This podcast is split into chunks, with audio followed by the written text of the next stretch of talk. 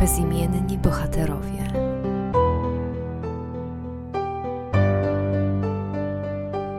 Dzień dobry wszystkim i witam w specjalnym odcinku podcastu Bezimienni Bohaterowie. Dzisiejszy odcinek nie będzie poświęcony jedynej osobie, ale tysiącom, jeśli nie milionom bezimiennych bohaterów, którzy próbowali odnaleźć siebie i wrócić do chociaż pozorów normalnego życia podczas okupacji. Z racji tego, że mamy święta Bożego Narodzenia, chciałabym się przyjrzeć temu, jak radzili sobie ludzie w trudnych warunkach i jak wyglądały święta na początku wybuchu II wojny światowej.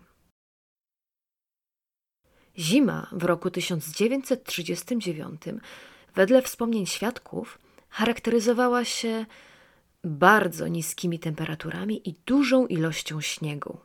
Padać zaczęło w połowie grudnia 1939 roku, a w styczniu temperatury dochodziły nawet do minus 40 stopni. Pierwsze święta Bożego Narodzenia czasu wojny zapisały się na długo w pamięci tych, którzy przeżyli je w okupowanej Warszawie. Śnieg pokrywał grubą warstwą świeżo wypalony szkielet Zamku Królewskiego. Sople lodu zwisały z dachów zbombardowanych i uszkodzonych pociskami domów. Nie wszędzie jeszcze zasypano leje od bomb, nie wszędzie usunięto gruz tarasujący chodniki. Tak wspominał Władysław Bartoszewski w grudzień 1939 roku. Wyobraźmy sobie tamte czasy. Zimno, nie ma jedzenia, pracy, pieniędzy, a każdy dzień upływa pod znakiem lęku o życie swoje i życie innych, o życie najbliższych. Jednak ludzie nie poddawali się. Próbowali zachować pozory poprzedniego życia i jak dawniej celebrować Boże Narodzenie. Jak podaje Władysław Bartoszewski, Wigilię obchodzono wówczas dość nietypowo, bo 23 grudnia, ponieważ 24 wypadał w niedzielę. Ze względu na godzinę policyjną pasterki mogły odbywać się dopiero 25 grudnia o 6 rano.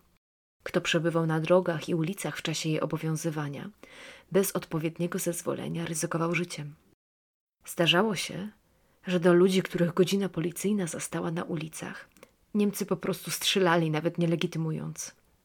Dlatego w wielu domach, zwłaszcza tych, w których do domu zasiadało więcej osób, biesiadowano kolędowano i politykowano do świtu. Kiedy zegar wybijał właściwą godzinę, towarzystwo ruszało do kościoła. Wiele rodzin życzyło sobie spokojnych, a nie wesołych świąt. Podczas wojny nikt nie mówił wesołych świąt. To stałoby, jak wyjaśniał Landau, w zbyt krzyczącym kontraście z rzeczywistością. Przyjaciołom wolno było powiedzieć co najwyżej spokojnych świąt, szczerze życząc drugiej osobie, aby uniknęła łapanki. O tym, jak spędzano same święta w przeciętnym warszawskim domu, pisał Andrzej Świętochowski. Od stycznia 1943 roku żołnierz KDW okręgu Warszawa AK. Święta 1939 roku zapowiadają się bardzo biednie. Nie ma żywności i pieniędzy. Ja moimi sankami zarabiam niewiele. Ojciec dopiero wrócił z tułaczki. Na parę dni przed świętami ktoś dzwoni do drzwi. Otwieramy, a w drzwiach stoi jak święty Mikołaj, starszy brat mojej mamy, wuj Staś Kowalski, w kożuchu, filcowych butach i futrzanej czapie na głowie. Okazuje się, że siostra mojej mamy, ciocia Zosia, wysłała go wraz z furmanem z Podębia, wozem pełnym prowiantu. Przebyli w czasie mrozu 80 kilometrów i na drugi dzień pojechali z powrotem. Mamy więc żywność. Nawet o tym nie marzyliśmy. Mama dzieli się ze znajomymi, którzy również są w biedzie i święta wydają się dostatnie i spokojne. Wiele rodzin zamiast świętować spędzało święta opłakując najbliższych, którzy zginęli w trakcie działań wojennych, przebywali w obozach lub też słuch po nich zaginął. Zostawiano wtedy symboliczne, puste miejsce, właśnie dla tych nieobecnych, licząc na to, że się pojawią. Łamiąc się opłatkiem, życzono sobie, aby następne święta spędzić ze wszystkimi bliskimi i w wolnej Polsce. Ponadto w większości domów, o czym wspomina Władysław Bartoszewski, oprócz członków rodziny zasiadali również zaproszeni goście. Stary zwyczaj zapraszania osób samotnych na wieczór wigilijny nabierał wówczas specjalnego znaczenia, akcentu solidarności patriotycznej wobec osieroconych czy też oddalonych od swoich. Przy stole rozmawiano o doniesieniach i plotkach wojennych oraz opowiadano dowcipy polityczne. Oprócz radości z nadchodzących świąt, ludzie także martwili się o to, czy uda im się w pełni je przygotować. Nie było pieniędzy, więc gospodynie domowe musiały sobie jakoś inaczej radzić. Świadczą o tym przepisy oraz książki, które popularyzowały między sobą kobiety, takie jak 100 potraw z ziemniaków stawieckiej stermachowej, 109 potraw oszczędnościowych kiewnarskiej, czy ziemniaki na pierwsze, drugie, na trzecie, serotwińskiej. W listopadzie 1939 roku w generalnym gubernatorstwie wprowadzono kartki na cukier, następnie na chleb, mięso oraz środki czystości. Ten wprowadzony systemowy głód miał na celu pacyfikację polskiego narodu.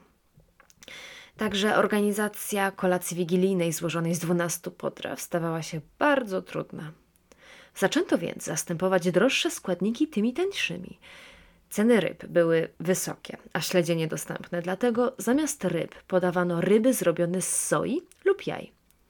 Mówiono nawet, że przygotowuje się tak zwanego ślepego śledzia, czyli ziemniaki ze śmietaną i cebulką, potrawy, która w sam raz nadawała się na chude lata wojny. Popularnością cieszyły się także dostępne małe rybki, tak zwane stynki. Środek zimy jest akurat okresem ich połowu, więc były dostępne. Mięso było luksusem, a za nielegalne świniobicie groziła śmierć. W miastach zabrakło w końcu gołębi, z których przygotowywano posiłki. Na stołach świątecznych pojawiały się przede wszystkim postne zupy. Oprócz barszczu, który to był prosty do przyrządzenia, serwowano zupę grzybową, do której przygotowania wystarczyła tylko garść grzybów i woda. Popularną wtedy potrawą była tak zwana suszenia. Przepis na 6-8 osób wyglądał następująco. 25 dekagramów suszonych owoców, takich jak jabłek, gruszek, jeśli można i śliwek, umyć starannie i namoczyć na noc w zimnej wodzie z paroma łyżkami cukru. Nazajutrz owoce pokrajać i gotować w tejże wodzie, aż zupełnie zmiękną, dodać parę goździków i kawałek cynamonu. Kopiastą łyżkę mąki kartoflanej nalać w zimnej wodzie, wlać do gotujących się owoców, zagotować i odstawić, aby ostygło. Dosłodzić do smaku zacharyną. Na świątecznym stole można było odnaleźć również ziemniaki i smażone placki, o czym wspominał m.in. Władysław Bartoszewski. Apetyt zaspokajano plackami kartoflanymi na oleju lub po prostu kartoflami z surową cebulą ze względu na witaminy. Chude ciasto z kartkową margaryną, w którym jaja zastępowano niekiedy dynią albo proszkiem jajecznym, pełniło obowiązki świątecznego deseru. Dzieci beztrosko żartowały, że kromki są tak cienkie, że widać przez nie, jak wujek idzie z Warszawy. Wypiekano również pierniki z marchwią zamiast miodu, a zamiast maku do strucli wykorzystywano znowu marchew lub soję nasyconą wonnym olejkiem. O bakaliach można było zapomnieć. I to właśnie podczas świąt na stołach znowu pojawił się cukier dzięki szmuglerom oraz bardzo dobrze zaopatrzonym czarnym rynkom, gdzie można było dostać mięso czy też rybę niedostępną w tamtym czasie. Po ulicach krążył nawet dowcip na temat przemytników. Szmuglerzy to siła nie mniejsza od niemieckiego gestapo, brytyjskiej marynarki, rosyjskiej piechoty i amerykańskiego dolara. Bogatsi zaopatrywali się na czarnym rynku, ale już w 1939 roku ceny przemycanych ze wsi produktów były bardzo wysokie i jeszcze wzrastały z roku na rok. Sytuacja była lepsza na prowincji, w małych miasteczkach, gdzie były grunty rolne. Było też łatwiej znaleźć żywność. I tam wieczerze organizowano w sposób tradycyjny. Dwanaście potraw, stół na kilkanaście i więcej osób, głośne śpiewanie kolęd i zaglądanie do obory, czy zwierzęta nie zaczną mówić ludzkim głosem. Zdobycie drzewka bożonarodzeniowego było nie lada wyzwaniem. Dawne ozdoby choinkowe często doznawały szwanku na skutek bombardowań, dlatego rodziny korzystały z ich pozostałości lub tworzyły ich prowizoryczne zastępniki. Również drzewa choinkowe były bardzo drogie. Tak wspomina Wiesław Stradomski. Drzewko świąteczne było tego roku o połowę mniejsze niż zazwyczaj. Kosztowało kilkanaście złotych, co stanowiło wielokrotność ceny przedwojennej. Na choince zabrakło cukierków w barwnym celofanie i orzechów włoskich zawijanych w sreberko po czekoladzie. Chociaż był to spory wydatek, to każdy starał się zdobyć drzewko lub chociaż pęk jedliny. Tak wspomina to Zofia Naukowska. Wczorajszą wilię spędziłyśmy we trzy, bez ceremonii i bez smutku. Nie było nawet choinki, którą wprawdzie kupiłam, ale później musiałam podarować chłopcu, nie mającemu jej za co kupić dla swojej rodziny. Na choince wieszało się świeczki, kolorowe cukierki, orzechy włoskie zawinięte w sreberka po czekoladzie, gwiazdki z papieru i kolorowej bibuły, watę imitującą śnieg, anielskie włosy i oczywiście bombki. Tak wspomina to pani Janina. Kilka dni przed świętami znajomy mamy przyniósł nam choinkę. To był taki pan w średnim wieku, który w czasach wojny żył z tego, co zebrał i znalazł w lesie. Mama mówiła na niego lasak. W zamian za choinkę dostał dużą kromkę domowego chleba ze smalcem. Zamiast bombek mieliśmy wydmuszki z jajek i ciastka. Zrobiliśmy też papierowy łańcuch. Prezenty pod choinką były czymś wyjątkowym. Jeśli już jakiejś rodzinie udało się je zorganizować, były to przedmioty bardzo prozaiczne, przydatne w życiu codziennym, czy słodycze, które były towarem luksusowym. Ludzie starali sobie się nawzajem pomagać, łącząc się w różne organizacje. W październiku 1939 roku zaczęło działać ognisko aktorów polskich, które między innymi wydawało obiady dla członków Związku Aktorów Polskich i ich rodzin. Sami aktorzy na początku okupacji nie mieli pracy, więc próbowali imać się innych zajęć. Dzięki przychylności wielu osób i firm, jak chociażby braci Pakulskich czy też Wedla, udawało się ognisku przetrwać. Już pierwszej zimy postanowiono przygotować wieczerzę wigilijną. W krótkim czasie zebrano zgłoszenia od około 150 chętnych osób. Dla niektórych była to jedyna okazja, aby zjeść coś ciepłego. Wszyscy mieli jednak wspólny cel posiedzieć razem te kilka godzin, powspominać dawne czasy, poczuć się choć przez chwilę lepiej. Udało się zorganizować trochę jedzenia, między innymi 20 kg karpia, małe paczki z jedzeniem dla każdego oraz drobne upominki w postaci kilku papierosów. Zbigniew Koczanowicz, który od początku zaangażował się w działalność ogniska, wspominał po latach, że przeżyli tamten wieczór pełni powagi i rozrzewnienia. Ale w głębi duszy każdy miał nadzieję, że uda im się przetrwać do świąt, które spędzą już w wolnej Polsce. Śpiewano podobno też kolendy, które to były sposobem na rozjaśnienie mroków ciężkiego życia i dodania sobie otuchy. Dzisiaj w Warszawie, dzisiaj w Warszawie wesoła nowina. Tysiąc bombowców, tysiąc bombowców leci do Berlina. Natomiast w jasełka na warszawskim Mokotowie śpiewano Wśród nocnej ciszy głos się rozchodzi. Chwała, zwycięstwo przyszło, odchodzi. Czem prędzej się wybierajcie do piekiełka, pośpieszajcie, Lucyper czeka. Lucyper czeka. W Mokotowie radość wielka, ni prusaka, ni furerka, ni prusaka, ni furerka.